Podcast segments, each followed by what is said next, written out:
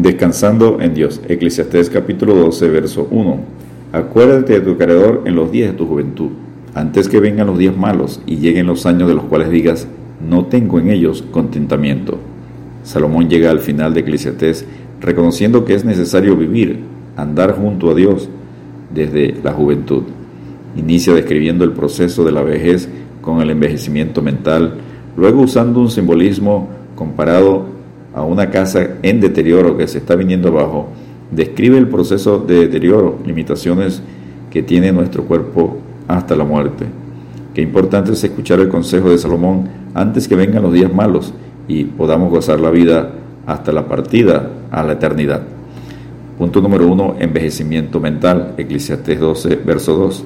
Antes que se oscurezca el sol y la luz, y la luna y las estrellas, y vuelvan las nubes tras la lluvia. En la vejez se presenta la pérdida de memoria y la depresión mental. Punto número 2, limitaciones físicas en la vejez, Eclesiastés capítulo 12, versos 3 al 5. Eclesiastés 12, 3 cuando temblarán los guardas de la casa y se encorvarán los hombres fuertes, y cesarán las muelas porque han disminuido, y se oscurecerán los que miran por las ventanas. Temblarán los guardas de la casa, son las manos y brazos de los ancianos, que cuidan la casa, el cuerpo, se debilitan, tiemblan, y se hace difícil para tomar las cosas y sostenerse. Se encorvarán los hombres fuertes. Se refiere a las piernas, que se tienden a encorvar y hacerse difícil para caminar, desplazarse de manera ágil y rápida. Cesarán las muelas porque han disminuido. La pérdida de la dentadura acompaña casi siempre a la vejez. Se oscurecerán los que miran por las ventanas. Se refiere a los ojos. Disminuye la visión para ver las cosas.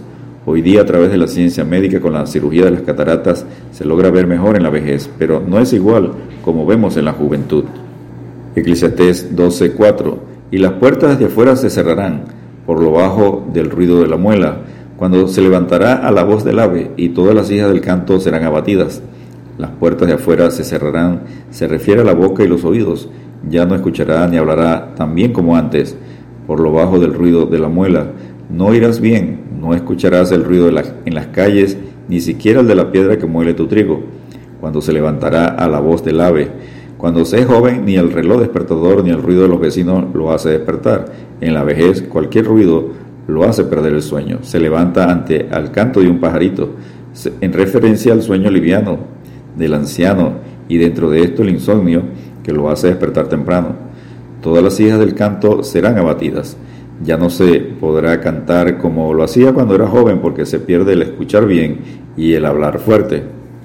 Eclesiastés 12:5 cuando también temerán de lo que es alto, y habrá terrores en el camino, y florecerá el almendro, y la langosta será una carga, y se perderá el apetito, porque el hombre va a su morada eterna, y los endechadores andarán alrededor por las calles.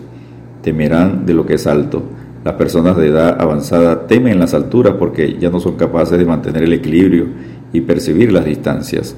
Habrá terrores en el camino. El viajar Ir de un lugar a otro se convierte en una carga, una duda y temor de pasar la mar, sufrir un accidente. Florecerá el almendro. Las flores del almendro son blancas y así sucede con el cabello, las canas de los viejos. La langosta será una carga. Algo tan ligero como una langosta constituye una carga porque apenas puede moverse.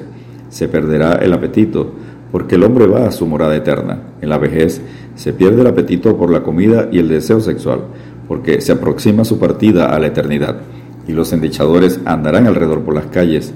A los endechadores se le pagaban para que lloraran en los funerales, merodeaban esperando el desenlace de la muerte. Punto número 3. La proximidad de la muerte. Eclesiastés 12:6. Antes que la cadena de plata se quiebre y se rompa el cuenco de oro, y el cántaro se quiebre junto a la fuente y la rueda sea rota sobre el pozo. Antes que Salomón aconseja de nuevo que busquemos de Dios antes que este cuerpo se quiebre, se rompa y muera. En la vejez nos rompemos como vasija de barro. La muerte se representa aquí como la ruptura de la cadena de plata, se quiebre, que es la médula espinal, se rompe el cuenco de oro, que es la cabeza y el cerebro. El cántaro se quiebre junto a la fuente, se refiere a los pulmones y el cuerpo. La rueda se rota sobre el pozo, la rueda es el corazón, que deja de bombear la sangre continuamente por todo el cuerpo. Y punto número 4, partida a la eternidad, Eclesiastés 12:7 y el polvo vuelva a la tierra como era, y el espíritu vuelva a Dios que lo dio.